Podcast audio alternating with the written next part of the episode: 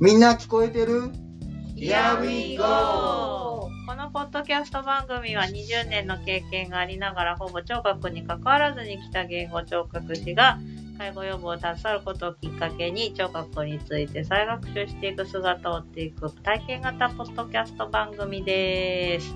こんばんは、影のピーターです。懐かしい。愛情ないと書いてめぐみ です。精神研究員のみさんです。出るね。新三郎じゃないの。はい、はい、じゃないキャ方スターだ。はい、ニュースキャスターの方です。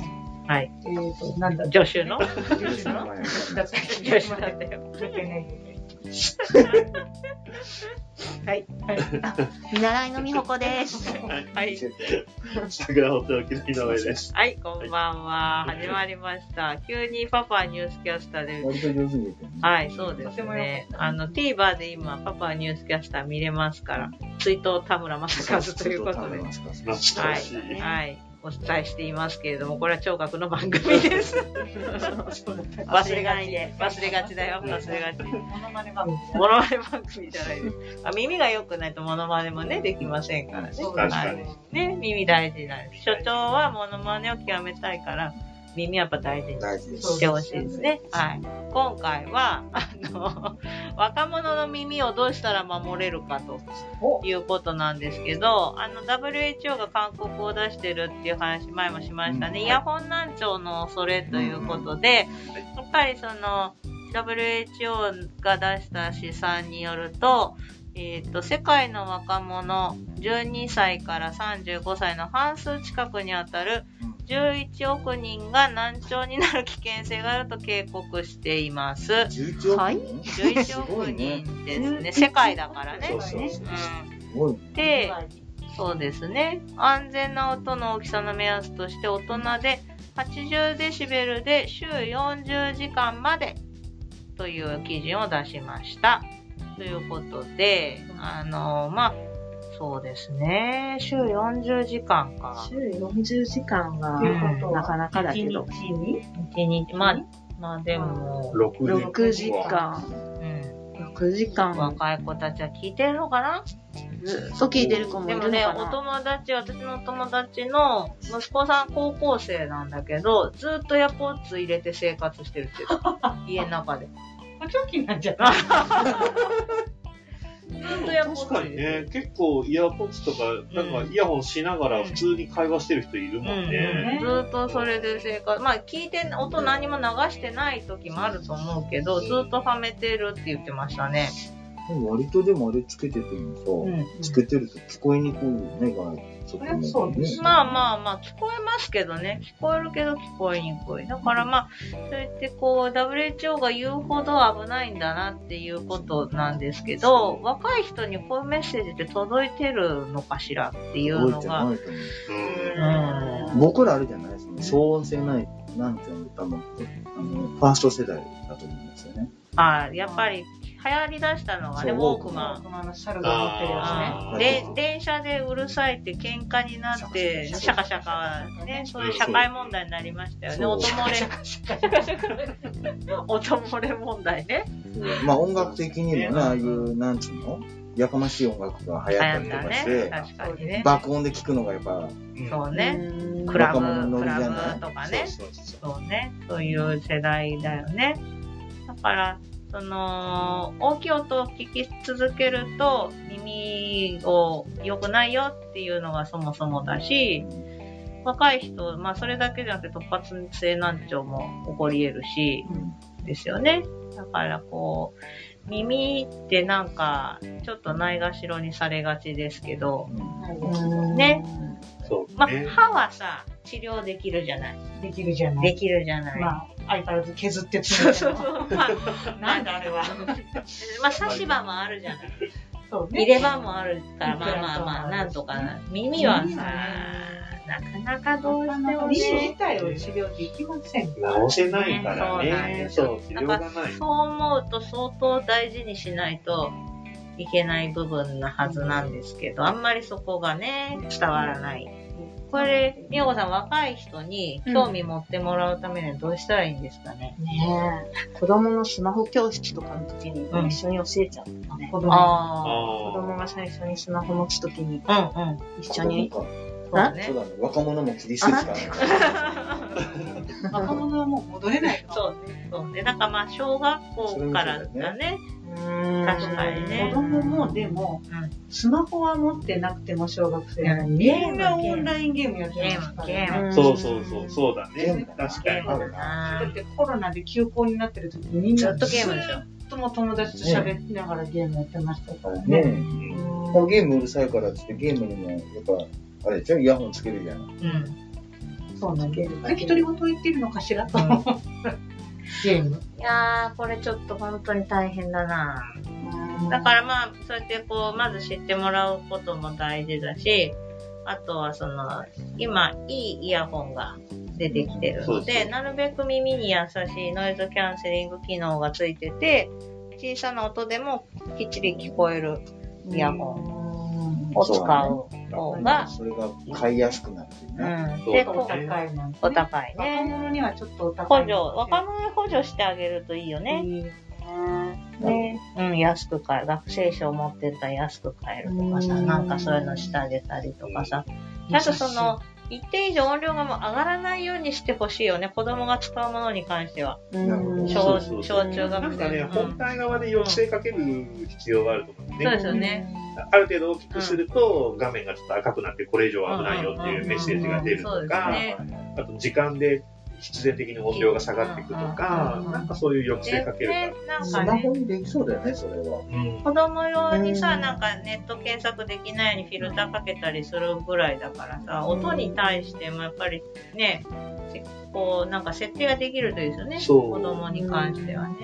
WHO が言ってるんやからね。うん、そうですよ。言うとるんや から。ねやからねそう考えていただかないといけなね、い。大手のこうね、ソニーさんとかね、そうそうそうメーカーさんにもメちーょカっーと考さんも頑張えってほしいですね。やっぱり、あの、いい耳じゃないと音楽も楽しめませんので、長く。うんね我々がね、だってもう本当に高齢者になった時うにんその若者、うん。介護してくれる若者の方が補聴器をつけてくれるそうかもしれんねでも可能性はある。ね、ほんまや。みんな聞こえないんだよ。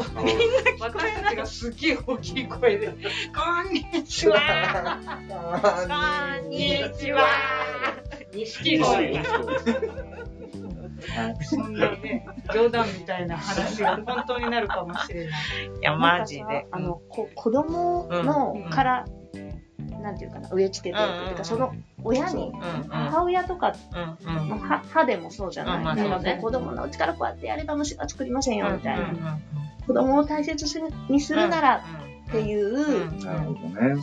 そこにやっぱアプローチ大事な気がする。まママさんの教室です。ママさんにそうか。でもそういうそれはいいかもしれない。耳鼻科って子供がいっぱい来るから、うんそこになんかね、ポスターとかあったら。そうそうそう。あうんの、前回の話もそうなんだけど、補聴器のね、メンテナンスは3ヶ月に1回とか、長券1年に1回とかもそうなんだけど、うんまあそういう啓発ポスターって、貼っとくだけで啓発になるわけだから、うんいろんなところで貼ってもらえるといいんだけどね。うん今思いついたなんか人類の進化みたいなさ、なんか聴力の変化みたいな。ああ、そうね。あってもいいよネアね。ンデルタール人本当だよ。こんなにスマホを聞いているとこんなになっちゃうなそうだよ視覚的に子供をビビらせる。そうだよね。小さい時から教育が必要だったんだけど、あと、音楽で思い出したけど、割とミュージシャンの人たちがね、うあ、そうそうそう。難耳聴がちょっと難聴っていうこと、なんだっていうことを、まあ、報道するじゃない、ん。はいでも、どこかか、私たちには関係ないっていう感じじゃない、うん、確かに。あれと、その若者も同じように、うんまあ、ミュージシャンの人たちは多分大きい音で聞く機会が多いから、そうそ耳をう。痛めやすいんだと思うんですけど、うん同じなんだよっていうところに結びついていないと思うんですよね。うんそうね。なんかそ結局、そのメディア的に取り上げられるだけで、話題の一貫性はそあうるけね。ど。個人の問題みたいになっちゃうもんね。そうそうそう。そうじゃないんだよね。耳がね、悪くなったけど、ミュージシャン頑張って歌いますみたいな報道じゃない。そう。じゃなくその人がて。で、それによってどう生活が変わってしまったかっていうところはあまりフィーターされないから、そうね。うん。で、それも予防できたものかもしれないもんね。そうそう。原因のところをね、そうそうこんなにストレスと、ねうん思われてるとうん、そうね。いんろんな原因があるけど、そうそれだけじゃな本い当に大きい音に暴露されてての損性難聴で予防はできますからね。うん。誰に報告とになってるの誰に広告するの芸能人。あ、補聴器はさ、結構今使ってますよって言って、井上淳さんとか、あの人、愛のメモリーの人、松崎松さ崎ん。まさきさんとか、そういう補聴器使ってるよっていうのは言っさっき言ってくれるようになったよね。だからあとはこう若者よ耳を大切にっていうのはやっぱミュージシャンそうだね。まあ、ミュージシャン。誰誰もティムロックじゃないのテムロック。氷室さん。若者だから若な。 僕ら世代。そうそうそうそう中年に。あ、でも今さ、流行りの人たちに言ってもらうのもいいよね。ジャニーズでしょ、ジャニーズ。今だって違う違うのあの、なんだった 何ヒゲダンとなんか。か全然大 丈夫か ?BTS とか。そうあ、まあまあそういうのとか、ヒゲダンさんとか、いろんな米津さんとか、若い人のさ、あの、人気のあるミュージシャンにさ、こう音楽もいいけど耳も大事だって言ってもらうとね、なんかこう音楽を。そうそうそう、一緒に楽しもうっていうのをさ、言ってほしいいいよよね。ね。そういう耳のためのフェスみたいなのがあっああ、ああ耳フェスね耳フェス。はい。特許申請します。はい。ミニフェス。あ、いいね、いいね。